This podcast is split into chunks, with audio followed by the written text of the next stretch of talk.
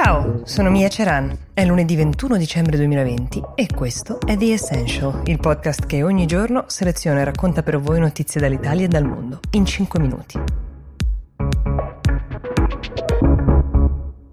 Se vi sono sembrate confuse le indicazioni del nostro governo in merito a come avremmo dovuto gestire i nostri spostamenti, i pranzi e le cene durante le feste, vi conforterà sapere che sono tanti i paesi che navigano a vista sul come muoversi. Fino a qualche giorno fa Boris Johnson in Parlamento irrideva addirittura il capo del partito opposto, il laburista Sir Stammer, che chiedeva misure più severe per arginare il contagio durante le feste, ma poco dopo lo stesso Boris Johnson ha dovuto comunicare al paese che non ci sarebbe stato il Natale che lui aveva promesso e che se qualcuno aveva fatto le valigie, beh, le doveva disfare. Immaginatevi le reazioni dei cittadini, anche perché la ragione fino ad un certo punto era prevedibile ed è la diffusione di una nuova variante di coronavirus che sta girando a Londra e in tutto il sud-est della Gran Bretagna. È una variante che non sembra essere più letale di quella che già conosciamo, ma sicuramente è molto più virulenta, molto più infettiva. Secondo gli scienziati è il 70% più rapida a diffondersi, quindi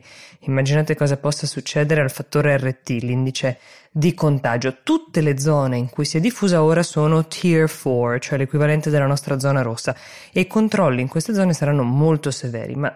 Due parole in più su questo tema delle varianti vanno dette. Innanzitutto, tutti i virus mutano, anzi il coronavirus è, dicono gli scienziati, anche più stabile di tanti altri, sicuramente più stabile ad esempio dell'influenza, per la quale c'è bisogno di un nuovo vaccino ogni anno. Ma la domanda che tutti quanti ci facciamo è, e ora che abbiamo i vaccini,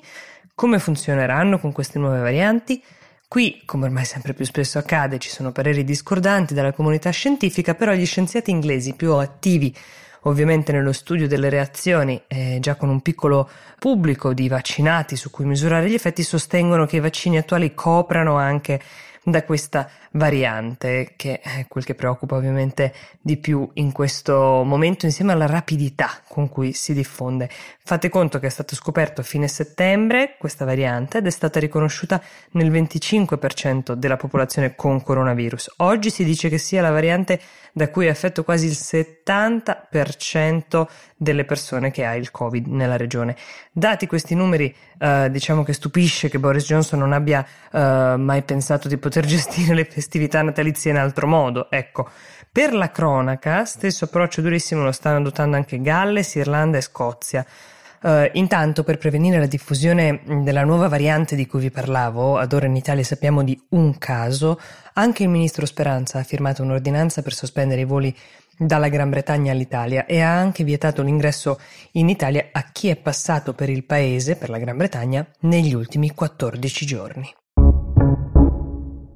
Andiamo in America. Se pensate che la raccolta fondi politici la facciano solo durante la campagna elettorale, vi incuriosirà sapere che Donald Trump, invece, dal giorno in cui ha intuito quale sarebbe stato l'esito delle elezioni lo scorso novembre, ha lanciato una raccolta fondi sotto il nome di Election Defense Fund, con l'obiettivo dichiarato di finanziare le spese legali e tutto quel che sarebbe servito per dimostrare che l'elezione di novembre è stata una truffa.